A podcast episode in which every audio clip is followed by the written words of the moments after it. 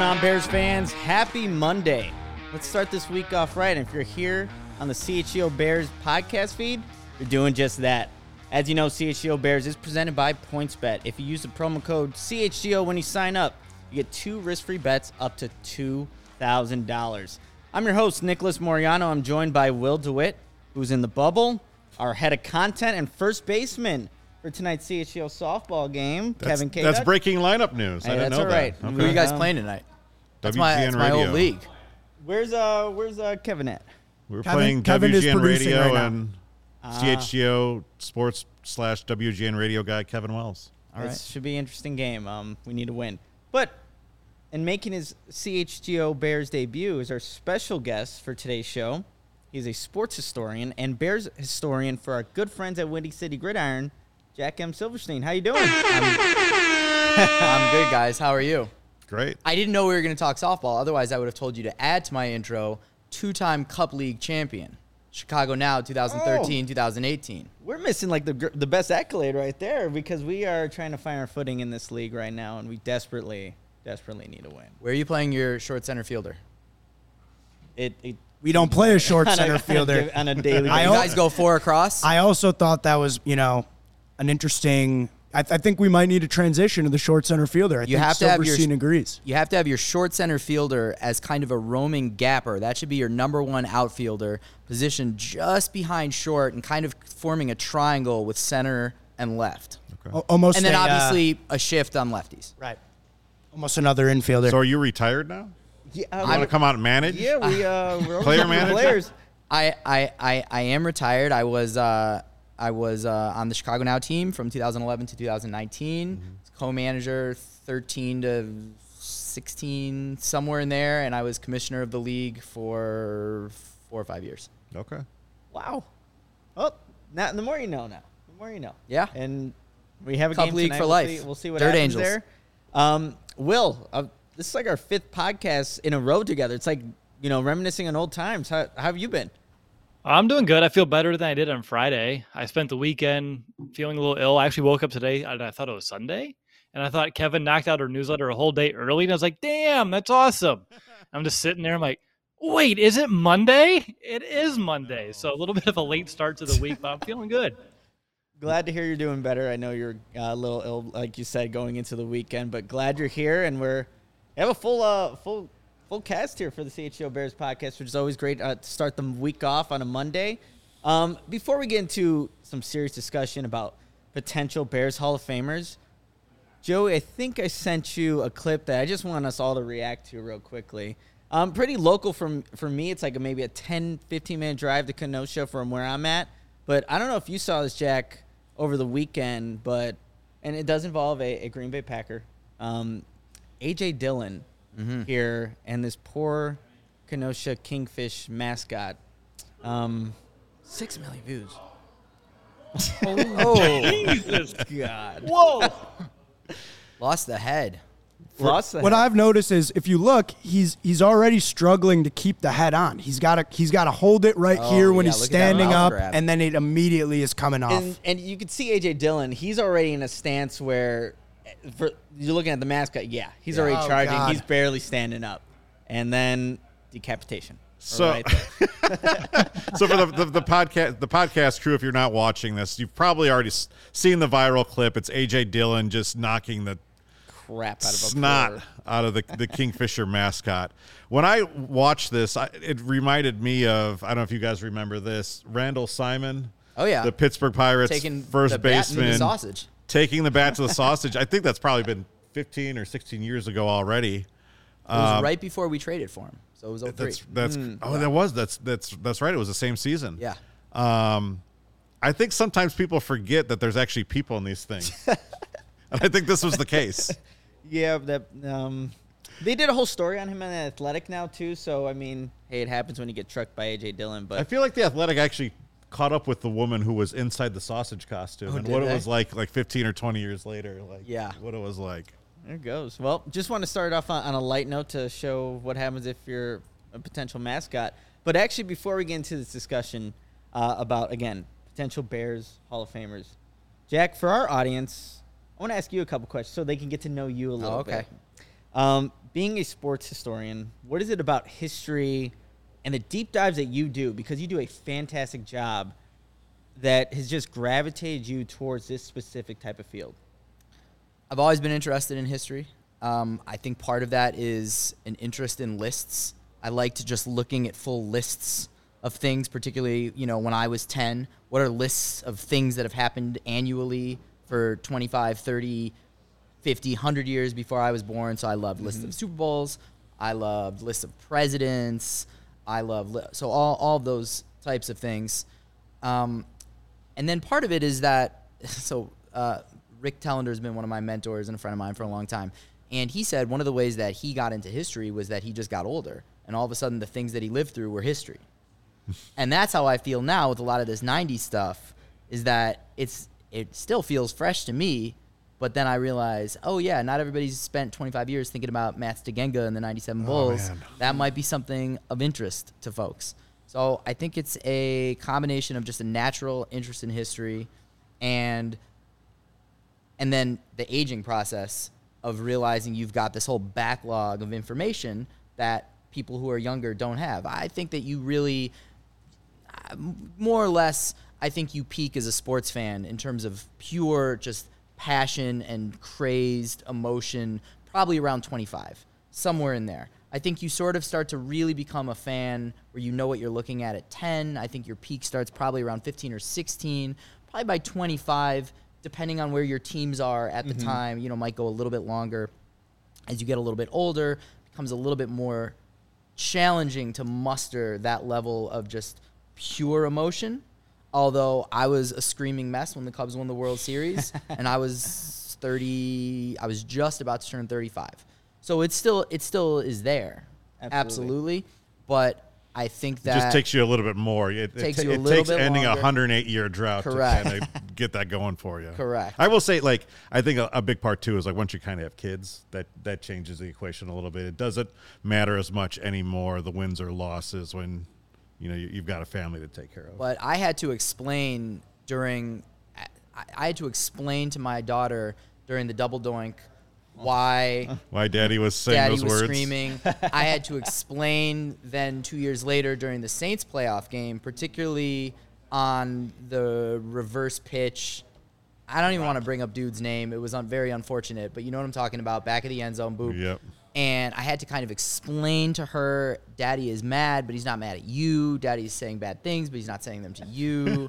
kind of maybe go play a little bit, and I'll be back. But then when the Sky won, that was her first championship. That was her mm. first ability to understand. Oh, if you win a lot of games, they give you a trophy, and like Yeah. everybody's cheers, and that was very exciting. So that's a cool part of it as well. But the history is just so interesting. It's also a it's also a, a branding and, and career niche move because you kind of start to say, all right, this is very competitive. What am I very good at? I'm very good at understanding history. I'm very good at tying the past to the present. That would be a good way to start to introduce myself more formally as I'm doing, you know, shows and writing. And it was really probably the jump off was my Bulls book in 96, it, excuse me, on 96 in 2016. It was a free PDF that I did on the 96 Bulls. That was the first opportunity where I could go on shows and talk to people with, uh, with a, s- a sizable piece of work that people could refer back to.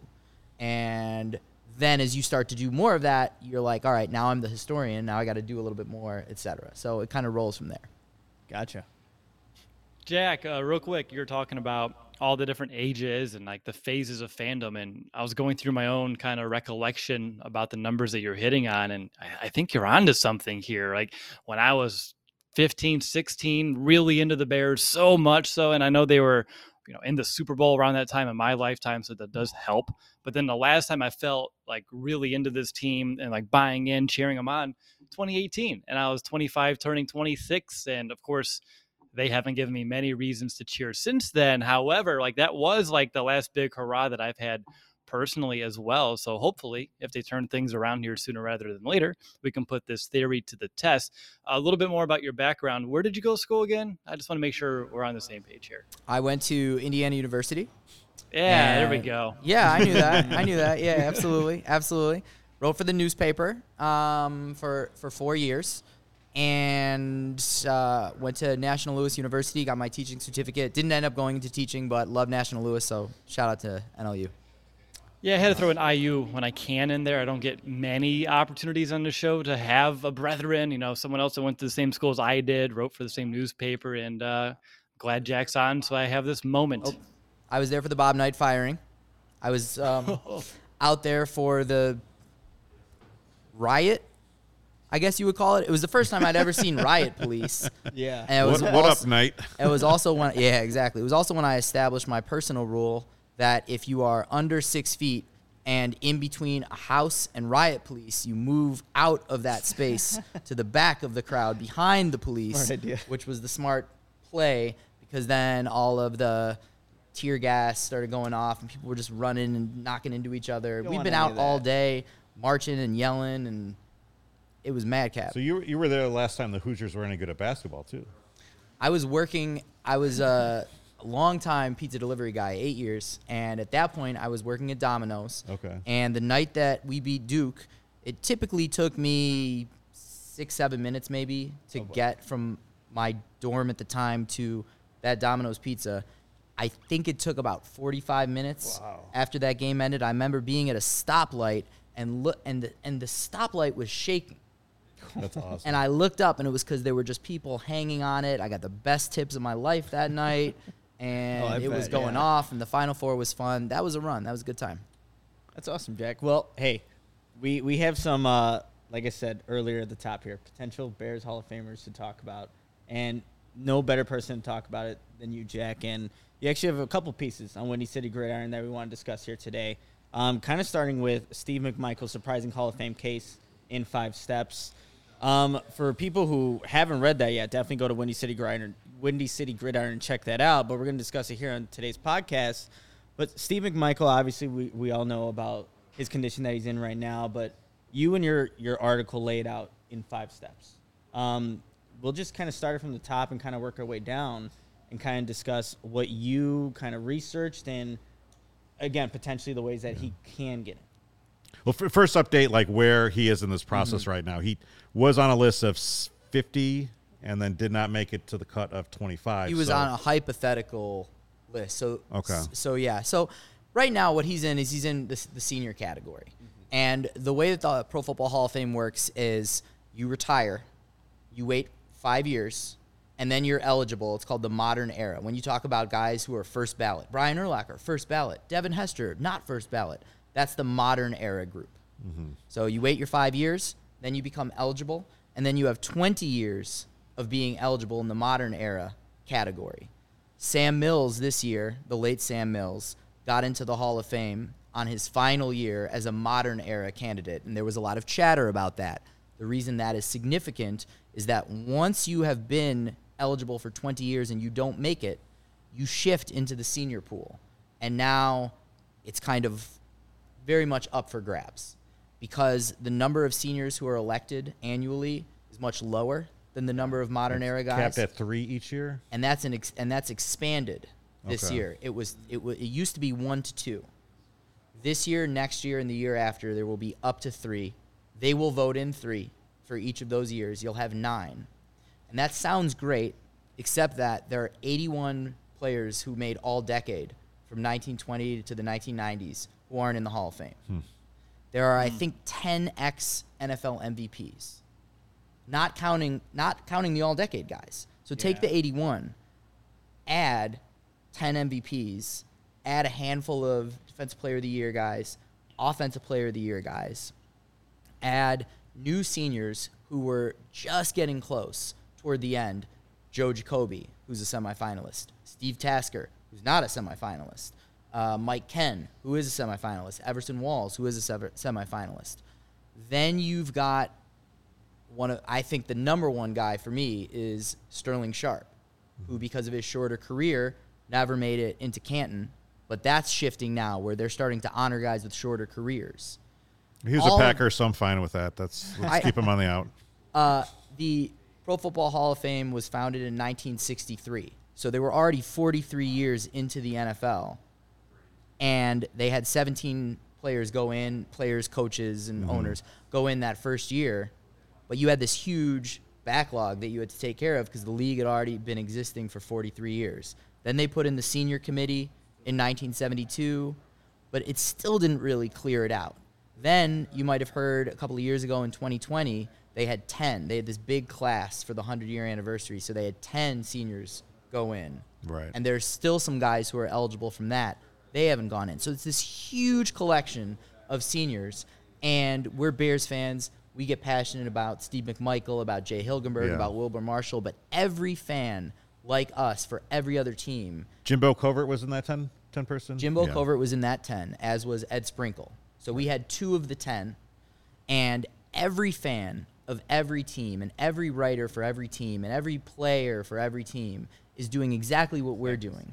And they're sitting around, Cincinnati fans are sitting around talking about Ken Anderson and Ken Riley, and, uh, and, and they've got beef because there's only one Cincinnati Bengal, not counting like T.O., there's only Yeah. one Cincinnati Bengal in the hall, Anthony Munoz. So the Bronco fans are talking, and the Raider fans are talking. They all, by the way, think that there is an anti-West Coast, anti-AFL bias. the numbers bear it out. I don't know. We'll see. Whatever. But there, there are all these fans of all these different teams. They're all doing the same thing that we're doing. They're all comparing their guy statistically to this other guy. Yeah. They're all saying, well, you know, you've probably seen the memes, Zach Thomas and Brian Urlacher, or London Fletcher and Ray Lewis. And it, it doesn't matter if you say, yeah, but did you watch them? Exactly. It doesn't make a difference. They everybody wants their guy in. So these conversations are happening, and it creates this huge jam, and a, and a huge uphill battle for everybody, Steve McMichael included. Now, Jack, just to kind of go, like you talked about stats. It's not always the end all be all, but Yeah. that's the first kind of line that you go there, making the statistical case, including the surprise that McMichael was a defensive tackle sack master. Yeah. What are I mean, out of all the stats that were kind of compiled in that section, is there one that kind of stands out to you? There's a there's a couple, and I never thought about Steve McMichael as a Hall of Famer at the time. He was mm-hmm. overshadowed by I think some teammates who were more obvious, where their their greatness was a little bit more obvious. and still is in probably the mind of the average voter. I agree, absolutely. And I think also because of his personality, there was more, you know, you were a little bit more drawn to some of his rashness, his silliness, mm-hmm. his just his turns of phrase, so colorful. But yeah, Dan Pompei wrote a piece on him, Rick Telander wrote a piece on him, and I just said, All right, I gotta give I gotta give this a shake and see what it is. I knew that he had 95 career sacks. When he retired, that was most all time for any defensive tackle. It's currently for Hall of Fame defensive tackles. If he were in the Hall of Fame, he'd be eighth. He's been passed by some guys who came after him. John Randle, uh, Aaron Donald has already passed him. The sack totals were also extended recently from 1982 when they were an official number all the way back to 1960. So now we know how many sacks Alan Page had. Now we mm-hmm. know how many sacks Deacon Jones had. But he's still eighth. Yeah. That was a pretty big number. And the number that really got me was, you know, he only had, he was only a four time Associated Press All Pro selection. Right. Only twice on the first team. But I looked at the sack totals for his career, basically for when he was a starter 83 to 93, which was his last year in Chicago. And during that time, he actually outsacked the average AP defensive tackle. So Steve McMichael was averaging 8.2 sacks per year, mm-hmm. and the All-Pro defensive tackle for the AP, who were who were beating him out for that almost every year, 7.8 sacks. Mm-hmm. He's Incredible, outsacking yeah. the guys who are beating him out for All-Pro. So when you start to look at that, you also start to consider what he did on this incredible defense. And I think that, and this was one of the points I made, the 85 Bears get knocked as a one-hit wonder, as an underachiever, as, as a as a team that that is true. As a defense, you're talking about a unit that was finishing top five in yards and points allowed annually over the course of almost a decade. Several number one rankings. I mean, doing better than what we saw with the Tampa Bay Buccaneers of the 2000s, doing better than what we saw with the Ravens, doing better than what we saw with the Steelers, Steel Curtain, doing better than the Orange Crush, doing better than the No Name Defense, doing mm-hmm. better than all of these incredible defenses. And the 85, excuse me, the 80s Bears were the team that was doing the best statistically, and Steve McMichael played the most games of any of those guys mm-hmm. because he had his consecutive game streak.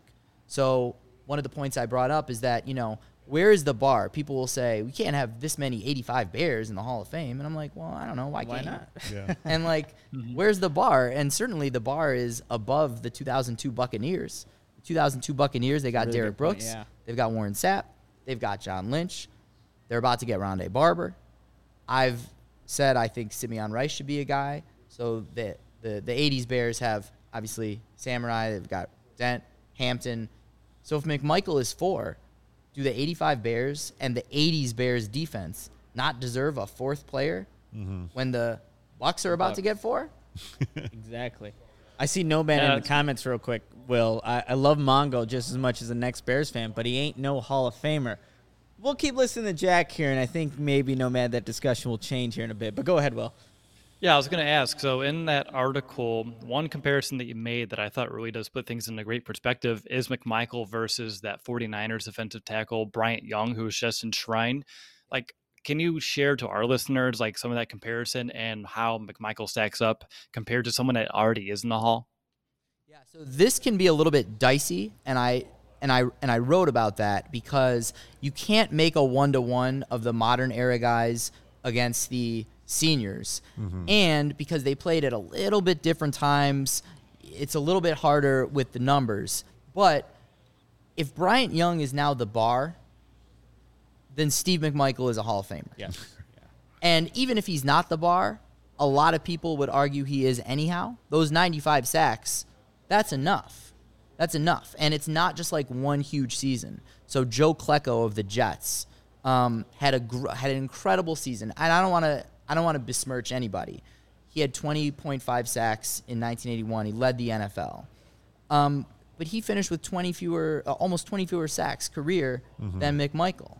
Now, if you're going to talk about, say, Bryant Young and his incredible comeback from injury, and you're going to talk about guys who had a short career, Jimbo Covert, who had a short career because of injuries, Tony Boselli, who's now in, Terrell Davis, who's now in, Kenny Easley, who was a senior, Sterling Sharpe, Gale who I've Sayers. said, Gale Sayers. If you're going to argue that guys need to get the benefit of the doubt because f- football is a physical game and they got hurt, shouldn't that benefit of the doubt also extend to guys who didn't need that comeback? Yeah, Who yeah. were the Iron Men? And when I look at Steve McMichael versus Bryant Young, you know, Bryant Young had a year where he finished, I think it was fourth in the Defensive Player of the Year voting. McMichael never got that close. Mm-hmm. But McMichael in 1988 had a better year all the way all the way across the board, individual stats and team production than Bryant Young did. And just because of the way things worked out, S- Steve McMichael wasn't even an All Pro that year. Mm-hmm. Bryant Young was fourth in Defensive Player of the Year voting. And so you look at that, and you go, oh, well, Bryant Young had this standout season. Where's Steve McMichael's? But you actually look at the numbers and you look at how he compared to the guys, you know, at his position group. Steve McMichael was a monster in better. 1988. I mean, I, I would say like had you asked me a year ago, my knee jerk reaction would have been similar to Nomad, saying, "Okay, McMichael is a great player, but he's probably not quite at that level." Then after reading what Dan Pompei uh, was able to put together, Yep. Here sitting here and listening to you put things into perspective as as McMichael related to that time, seeing his name mentioned in the same breath with Aaron Donald and John Randle, to me that means just so much and really swings me the other way. Yeah, I think another thing to consider is, you know, and this is always the problem, and it's the problem in all sports.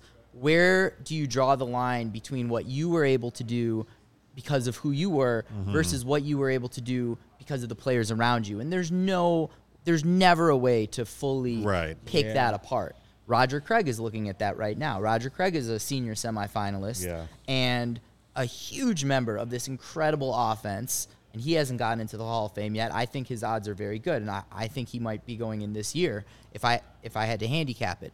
But you look at Steve McMichael. Steve McMichael was still still having big sack totals. One of his best sack totals was after Dan Hampton was gone. It was mm-hmm. after Singletary was gone. So he was still doing it all the way to the end. I also looked at, you know, you just try to like cut stats any way possible. And something that's just a reality now because of StatHead and all the reference sites, it is so much easier now to cut stats and mm-hmm. find some kind of conclusion and say, oh, well, did you guys see the meme that said like it was like Magic, Bird, LeBron, MJ, and Thaddeus Young were the only guys who had done that, that, that, that, that. And it was like 13.5 points and this many rebounds. And the reality was was that Thaddeus Young was exactly at 13.5 points and whatever this grouping, I don't remember what, what it was. Mm-hmm. And it was like MJ's at 30 and Magic's at 12 assists and, and Larry's, you know, and LeBron's doing his thing and everything. It, it was kind of a joke mm-hmm. at that ability to go online now and cut stats however you want. And you can mm-hmm. now say, oh, well, if you look at this, no, how many linebackers have had 20 interceptions and 15 sacks and four forced fumbles and finished top five and this and that? You can kind of do that all the way. But so one thing I was thinking of, you kind of have to apply a certain amount of common sense from your years of watching sports. So I was like, all right, what's a good sack season for a defensive tackle? Eight sacks. Yeah. Mm-hmm. Eight sacks. Now, you might have a nose guard. You might have a nose tackle who's going to be lower, like Michael Carter for the 49ers. Mm-hmm. You might have someone who's explosive, like Aaron Donald. Eight sacks is a good season mm-hmm. for a defensive tackle. And Steve McMichael is third all time in NFL history for defensive tackles with seasons of eight sacks. So he was steady, just putting them out year after year. If you also talk to guys, my guy Eric at Windy City Gridiron, he was, I, I think it was a, an assistant coach under um, someone who had, I, I'm messing the names up. Go to Windy City Gridiron and read the article, it but it was at UCF. And his coach was a Bears fan and was telling him and everybody about specifically what McMichael was able to do and the bursts that he had and the way that he was able to take on blockers and a couple of different techniques that he was able to lock in and popularize. Right. Yeah. You know, one of the things we talk about with Charles Tillman is that they teach defensive backs how to play the position based on Charles Tillman. Mm-hmm. And it's not happening on TV with McMichael, but according to Eric, who, you know, was closer to the game personally than I was, it is happening in certain coaching circles. Like this is how you play this position. And the fact with the 85 Bears with that 46D, McMichael was a guy who was moving around the line. He was versatile. He was powerful. He was And that was fast. different at that time to be moving around the line like he was. Totally, totally different. So when you look at the numbers, when you look at the way people talked about him at the time, when you look at what his opponents say about him, it paints a different picture than maybe we even realized mm-hmm. watching him in real time.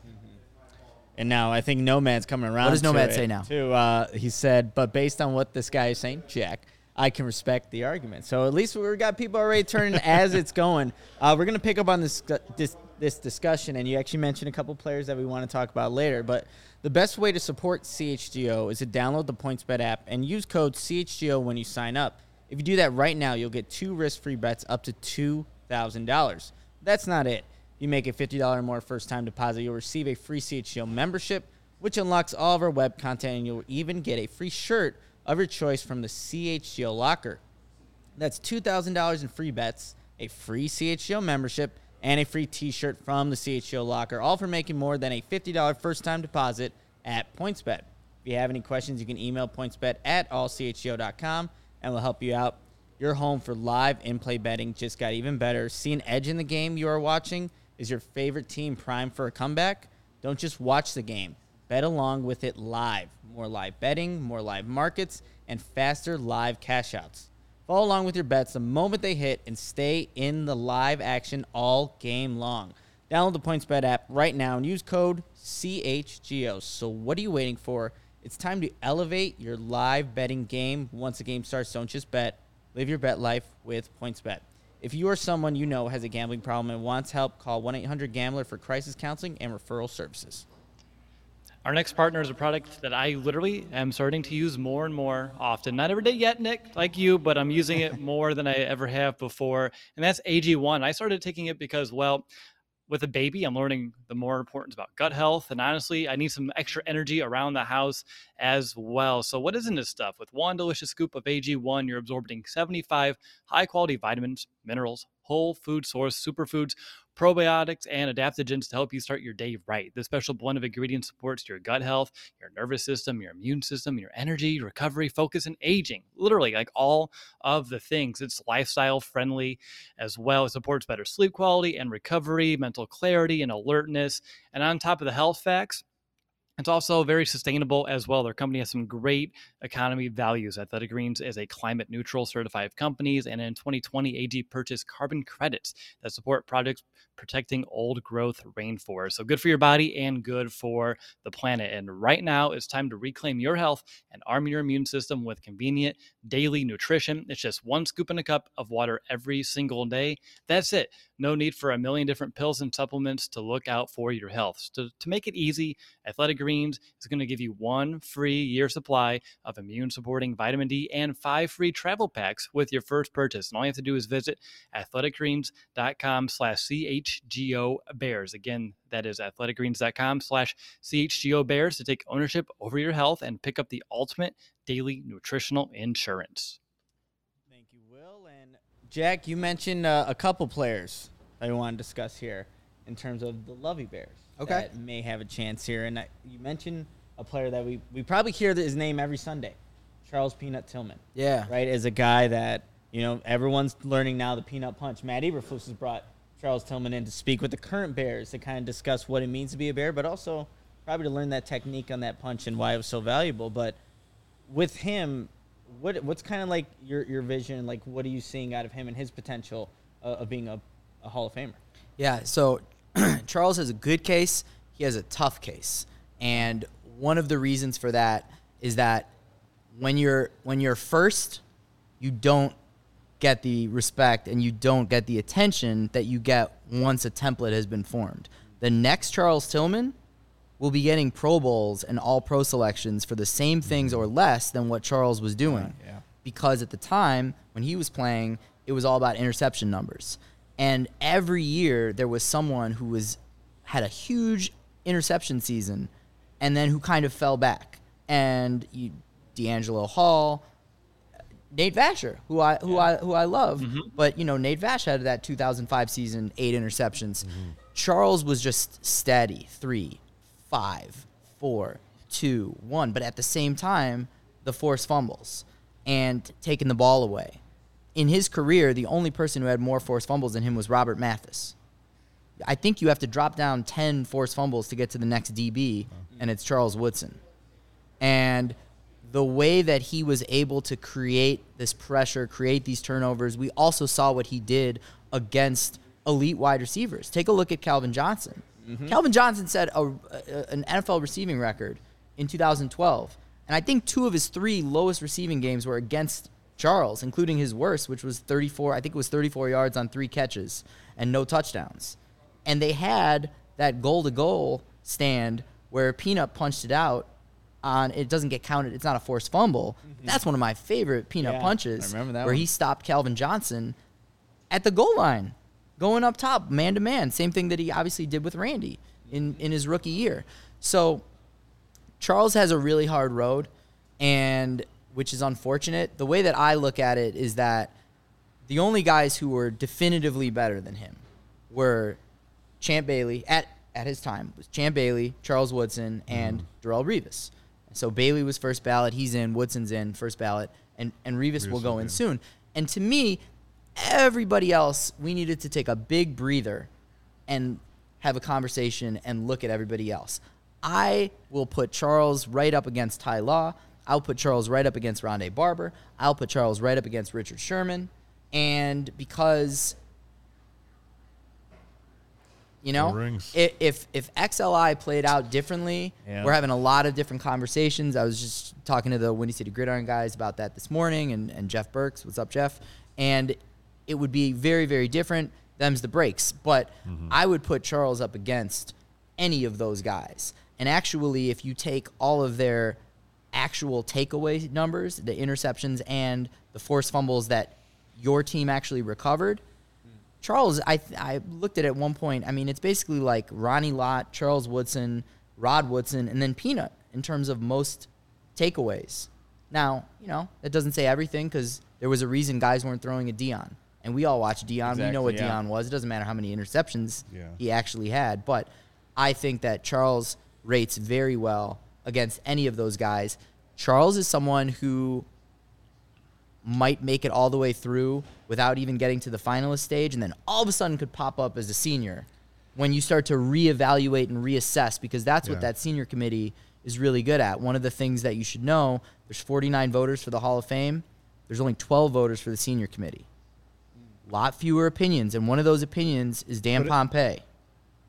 That's But it's Yeah. still it's still the it's still from the same electorate, correct? It's not it's not former players or whatever. In baseball, it's a completely different committee where they might be a little bit more open to uh, Ron Santo or a Yep. Harold Baines coming in. That's not the case with football. That's not the case. So it's it's 12 guys who are all part of the regular committee, and then there's a separate Yeah. contributor and coach committee who are all part of the regular Right. committee. So it's great having Dan, Dan Pompei in your quarter. I mean, that guy, his presence in that room and his stature among pro football writers is unmatched. Correct. And it's a, a big part of the reason probably Brian Urlacher was in on, on first first ballot. It's probably a big reason why Steve McMichael might get a bigger shake. But will Dan be around on that committee, still in that role, once someone like, you know, Peanut Tillman comes up? I think that's a big question. You don't know. And from talking to the guys who have studied the Pro Football Hall of Fame process longer than I have, one of the reasons that there's no rhyme or reason, uh, rhyme or, or rhythm or reason to the seniors, um, more so now, but there wasn't before, was because it was only five voters and there was more rotation. So just because you got to a certain stage, or just because your candidacy was Right. strong one year, the people who were making your case might no longer have been there, and that also serves to facilitate this backlog. I think the good news to put a button on the McMichael thing for anyone who wants to know, all right, what happens now? Where does his case go? Yeah. Is there a way that I, as a Bears fan, not me, but you know, I, you, us, can advocate for him? And there is, and it's about knowing his case very strongly, sharing the articles that people have written about him, sharing the the the, the videos, and it's important to know also that just because Steve McMichael never made it to a semifinalist round, mm-hmm. much less a finalist round, that doesn't knock you out. 13 of the 25 semifinalists right now, the senior semifinalists, never reached that round. So I think it sucks because of the way that ALS works. I mean, that you know, there's a hundred percent chance that if Steve McMichael ever gets into the Hall of Fame, he is not going to be here to see it. Uh, that would put him in the same category as Ron Santo not being around to see it, Minnie Minoso not being Yep. here to see it, uh, Dick Allen whenever he gets in here w- won't be around to see it. Like, how does that make you feel? Yeah, that's unfortunate, and and that's something that happens with everyone. But gosh, ALS puts a, a much different clock on Yeah. this. One of the things I looked at was that over the past 20 years, the I think it was 36 seniors who have been elected waited 18 years to get Mm-hmm. in. So the life expectancy after diagnosis of ALS is two Yeah. to five years. Look, I take ALS out of it. The the life expectancy of a, someone who played N- the NFL isn't Correct. that long. Correct. So it's, it almost says to me like, okay, you you have to look at this process and and say, uh, is this being done in an expedient man, manner for the men who actually achieve this to actually be around to enjoy it? And that is, that is something that I asked guys who again have studied it longer. One of the examples they pointed out was a couple of years ago. It was Jerry Jones versus Pat Bowlen for the contributor spot. Bowlen was in ill health. They knew that. They voted Jerry Jones. Pat Bowlen was elected in I think it was February of 2019, and he passed away in the summer of 2019. They historically do not take age and health as a factor. that's unfortunate. Um, go ahead, Will. Yeah, I mean, well, you guys mentioned Peanut, and I, I want to say that the one play that Jack mentioned on Randy Moss is a big reason why I'm here today. I was dancing around, you know, fandom. I was only like eight, nine years old, but that one play going up and pretty much mossing Moss and ripping it away up there in the air, like to me, still one of my favorite Bears memories of, of all time. And like I said, a big reason why I'm here today. And if, you know that that's If- a Randy if- Moss card? Is that right? It's a Randy Moss call. Yeah, someone shared that with me a few years ago. it, it's a it's a split second before the actual pick, The the Peanut Tillman pick on Randy Moss is a Randy Moss football card. Can you find that, Joey?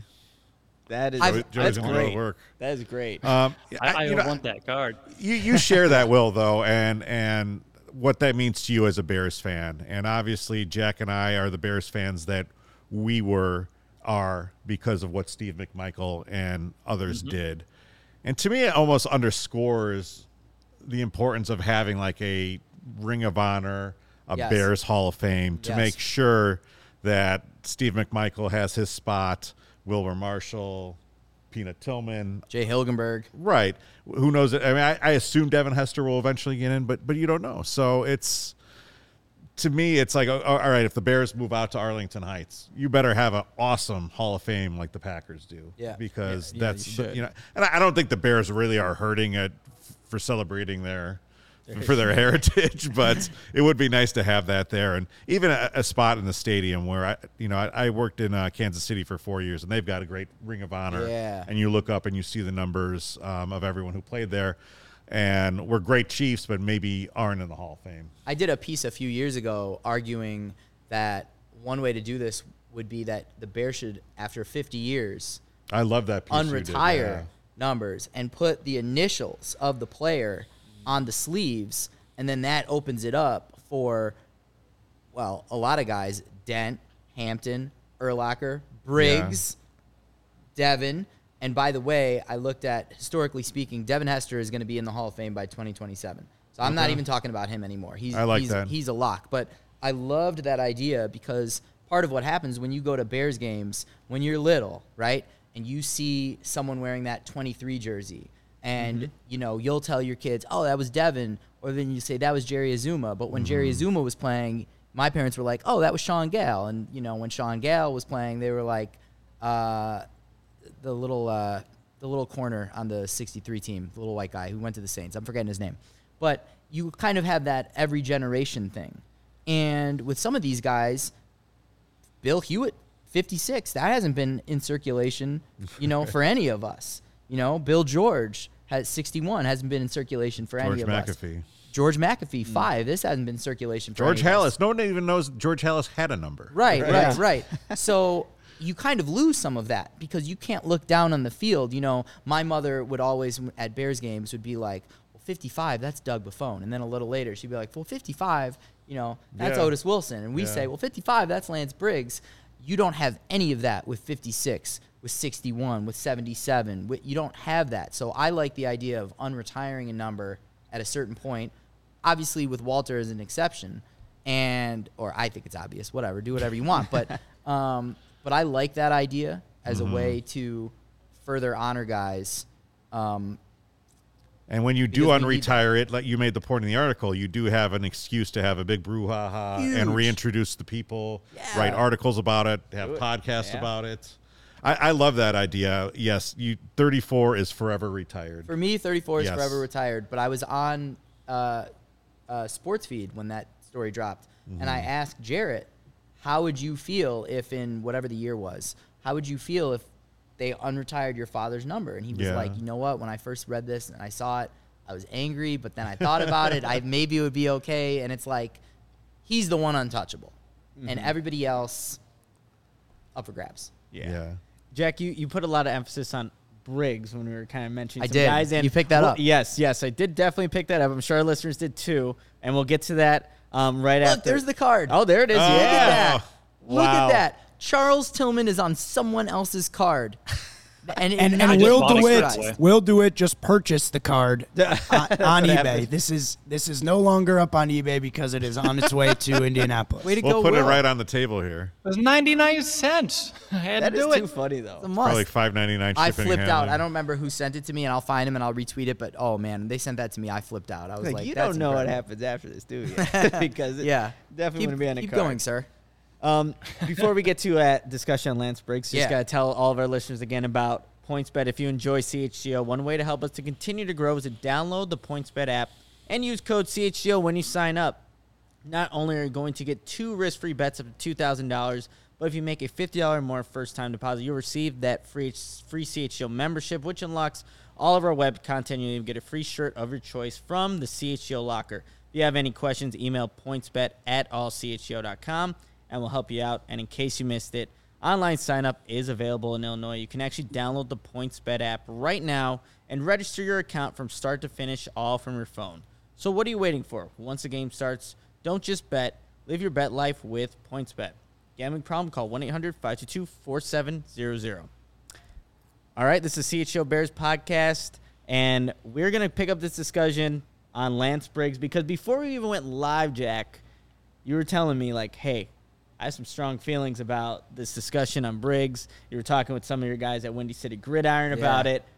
Where, where's your head at on Lance Briggs and just the discussion that you had, and just, again, his ability to potentially make the Hall of Fame?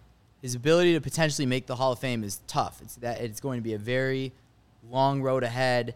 He has a really tough road for different reasons than Charles. But what I want to always kind of keep people thinking about is that for the majority of Lance's career, I, I don't know about you guys, but I thought of him as future Hall of Famer Lance Briggs. Mm-hmm. And I think that when you watch someone and you think about him that way, it becomes easier to say, oh, well, this person should be in the Hall of Fame.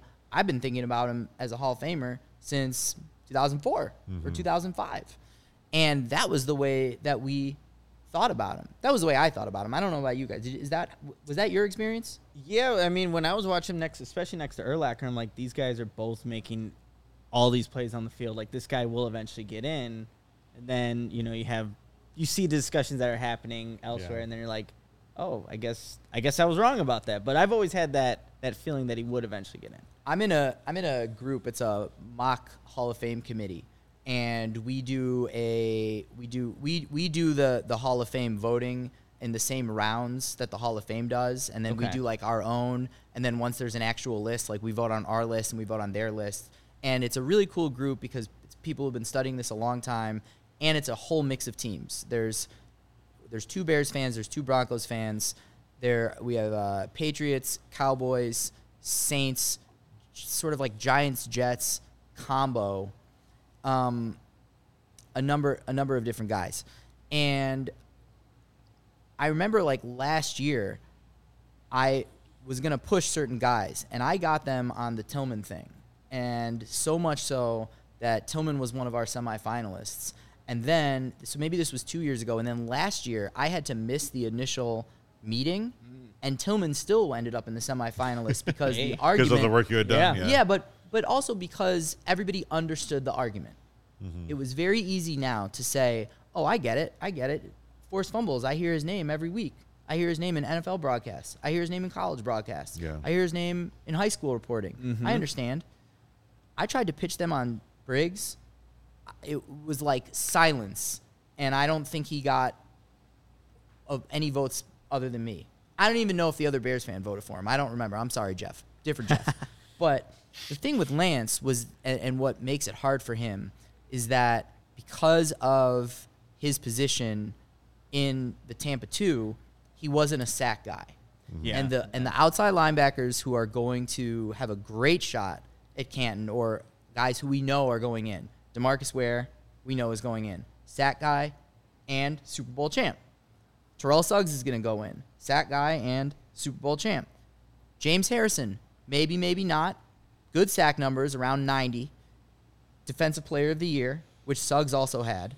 I don't remember if Demarcus Ware had one, but Demarcus Ware is Demarcus Ware. We know what he is. Yeah. Um, Von Miller, Super Bowl MVP, sack guy, two-time champ. Yep. Who knows how this will go with Buffalo? Could be, you mm-hmm. know, he, Yeah, he could true. be back in the mix Yep. as well.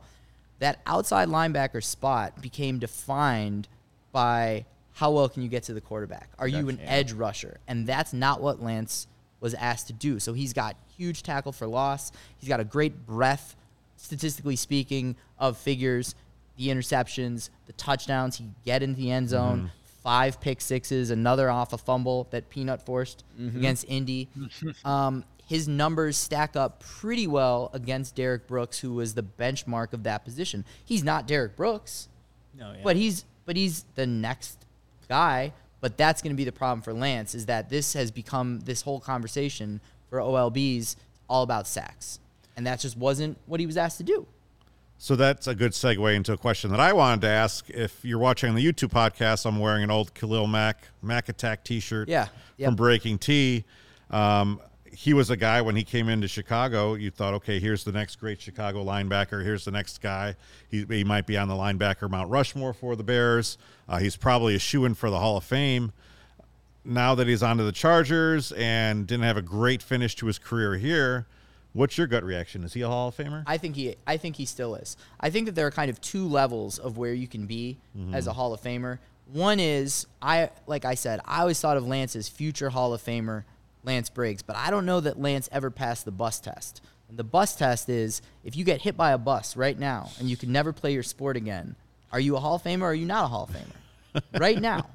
That's what I call it. I call it the bus test. How'd you uh, come up with just like the bus test? Just if That you get hit by a bus, man, that's just- it. okay. You know, it's not like it's not like too morbid. You could live, I Yeah, guess, but But I, I don't know if Mack passes that test right now. so I really don't. So here's so here's the other part. I think for me that once you reach a certain peak, Mm-hmm.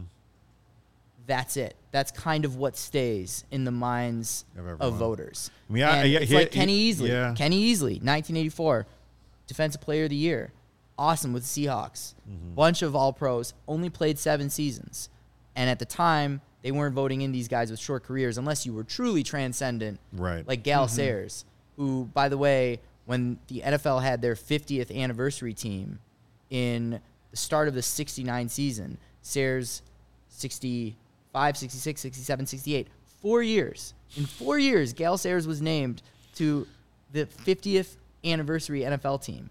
It was him and Jim Brown as the backs. Wow. Yeah. Four years. So It's kind of like when they did the that top point- 100 for the NHL, and like Duncan Keith, Patrick Kane, and Jonathan Toews somehow all found found their way on it. Yeah, yeah. So to me, I think Khalil Mack reached that level. I think he had that that amount of dominance. What he did in Oakland, Mm-hmm. what he did that first year here, and the way that I mean, I wrote a column that he should have been the MVP of the season in 2018. That was just my view. I'm a I, like I'm a I'm a Yeah. historian, but I'm also a meathead.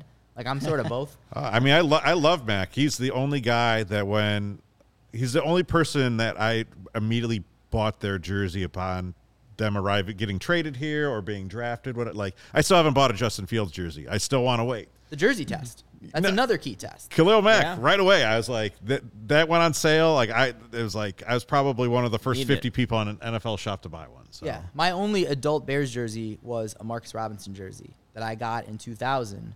And then he went to Minnesota, so I had to closet it, sort of. But I would still wear it to Soldier Field. I remember you should have worn it today. I remember some guy dogging me out in the men's room at Soldier Field and the oh Vikings and I was like, all right, man, give me like a few years, like it's gonna be all good. But yeah, who passes the jersey test? Yeah. Khalil Mack passed the instant jersey test. Oh, for sure.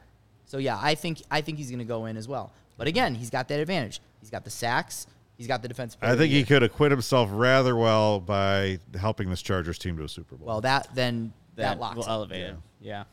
But Will, you had a good point though that um, as we're kind of discussing Yeah. these outside linebackers, linebackers. Yeah, no, Jack, you're talking about how now the Hall's looking at outside backers and getting after quarterbacks. Those sack numbers are starting to kind of take paramount. And I just wanted to mention like how unfortunate that is because the NFL over the last decade plus has changed to that more three-four mentality where those outside linebackers are now edge rushers, unlike Lance. And you would just kind of hope they would take that into consideration, like the different roles that linebackers would play in those different defenses. But uh, I could also understand when you know people care about sacks so much and they see that position changing to it. Where guys like Lance were kind of at that tail end of that Tampa two defense uh, in Chicago before it lost some popularity around the league, kind of falling to the wayside. I just think it's just very unfortunate that this ended up being the case. And that's funny. That's sort of how it goes. Where when the style of play changes, you start to reevaluate. So Roger Craig, for example, now you're in an era of the you know of these backs who need to be able to to to catch, you know, and line up wide and run the football. Mm-hmm. And all of a sudden, Roger Craig, first player in NFL history to have a thousand yards receiving, a thousand yards rushing in a season. 88 offensive player of the year. He was the first player to score three touchdowns in a Super Bowl. You know, all of a sudden, Roger Craig, from a modern context, Gets he, elevated. he, he looks a lot better. Lance Briggs, from a modern context, doesn't doesn't look as good. But does that change who they were or what they did? No, of course not. So I would absolutely say, I thought of Lance Briggs every Sunday, and I was like, this cat is a Hall of Famer, and so I would stay with that. I've always seen too, like you know, you, you go into the depths of Twitter, you see a lot of crazy stuff. But like with Lance Briggs playing alongside Brian Urlacher, like does that diminish what he did? And I, I never I never saw it that way. Like obviously you, they need to be a tandem, and that's why they were both very successful. But Well, where did you? Because because you're you're a little younger. Yeah. Than than me. Um, where did you look at Lance when you were watching him and like how he compared? Because I was comparing him to like a lot of guys who I had grown up watching. Because Lance is a little bit younger than me, so this was the first generation of athletes where I was like, oh, I'm older than you now. So where did you compare Lance? Where did he fit in for you when you were watching every Sunday and being like, is this the is this the best guy I've ever seen? I always say it's like when you watch The Godfather, you're like, there's no movie better than this. When you mm-hmm. watch The Godfather Part Two, you're like, oh wait a second, there's no movie better than this. When you go back to The Godfather, you're like, oh never mind, this was better. But if you can even reach a point, so like Calvin Johnson for me is like Godfather Two. Like mm-hmm. when I stand back, I'm like, oh, you weren't better than Randy Moss, you weren't better than Jerry Rice. But when I'm watching him, I'm like, mm-hmm. This is impossible. Nobody could be better than than this. So like for you, where was Lance Briggs? yeah, it's a good question. Sunday to I Sunday. Because I'm also thinking of the other inside linebackers that are playing during that time too. Obviously, you're playing alongside Urlacher, but you also have like the Ray Lewises of the world. So it's like he's not there, right? Right. but man, he's still consistently. It's 54, 55 making tackles in the backfield. Right. So he was for me just kind of in that realm of being a productive playmaker. That when it's all said and done, I could see it happening. We all agree Jack- if the Bears win Super Bowl 41, Lance Briggs is in, correct? Yeah. We all agree? Probably, There's not, a, yes. there's not a conversation. Yeah. Don, I was gonna say you mentioned the guy earlier for me, Terrell Suggs. Like when I was watching back in the day, it was Urlacher and Briggs, Lewis and Suggs. Like that was like the AFC, the NFC, like linebacking duos that like I, to me like stand out immediately when I reminisce. Yeah. Yeah, absolutely. But I mean even but even they had they had Ed Reed Yeah. behind him. And the Bears in that Super Bowl were playing with without someone who I thought at his peak Ah. was on that level. Obviously, Mike, and we all love Mike. And you know, we were playing without him. We were playing without Tommie Harris. And we still had a shot to win the game. Thomas Jones, blah blah blah. You know, whatever. But like, I mean, that's another one I think of. Like when you talk about bad breaks, like Yeah. if we stick to the run, then we're feeding TJ. We might win that game. We win that game, Thomas Jones is Super Bowl MVP. Thomas Jones is Super Bowl MVP. We don't trade him. We don't trade him. He retires as the number two rusher in Bears history behind Walter Payton. If he retires as the number two runner in Bears history behind Walter Payton, then Thomas Jones is now in all of these Hall of Fame conversations. Not for anything different that he did, but because he's a Super Bowl champ, he's a Super Bowl MVP. Do you know that he's the only player in Super Bowl history to get traded immediately after running for 100 yards in a Super Bowl? Wow. He's the only one. He told me that. I was like, oh, I'm sorry, bro. Man. But that's how those circumstances play. So ri- rings obviously matter, should they? Yeah, I think so, and I think this cuts. This is this is part of the problem. If you make the case that Steve McMichael was this key player on one of the greatest defenses ever and won a championship, then you mm-hmm. can't turn around and say, "Oh, well, it doesn't matter if so and so. It doesn't matter. The Bears didn't win in 06. I think you have to mm-hmm. look at the entire thing. Right. And you know, it's unfor- it's unfortunate. Like I look at Richard Seymour and I'm like, you're a Hall of Famer. Like you held it down. You played multiple positions.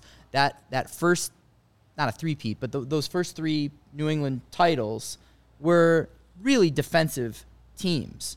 But Richard Seymour has the benefit of playing with Tom Brady and under Bill Belichick, and Steve McMichael has the misfortune of playing with McMahon, who who couldn't stay healthy, Right. and Mike Ditka, who is a so good. yeah, what does it what does it look like if they win in '86 and squeeze another one out? If they squeeze another one out, then now you're looking at McMichael's in. Now you're looking at Wilber's in. Mm-hmm. Now you're looking now Ditka all of a sudden may be a Hall of Fame coach. Yeah. Although the Hall of Fame doesn't do that. They don't. They don't do They don't do two guys. You know, you can't go in twice. So Right. like in the Oh, NBA, okay, like yeah. Lenny Wilkens is in as a coach and a player, but like Ozzie Newsome's like the greatest GM of all time, maybe. Like he won't go in as a general manager. You know, John Madden won't go in as an announcer. They're already in. It's like you're in, you're in. Got But yeah, if if they win another title, that whole thing is different. If the Bears win in 06 or in one of those J years down the stretch, 10, 11, 12, that whole thing is different. Mm-hmm. If the Seahawks give the ball to Marshawn Lynch, then Marshawn Lynch has two rings. He's a mm-hmm. Super Bowl MVP with a 100 yard game and two touchdowns, a Super Bowl winning touchdown, and he's going to Canton.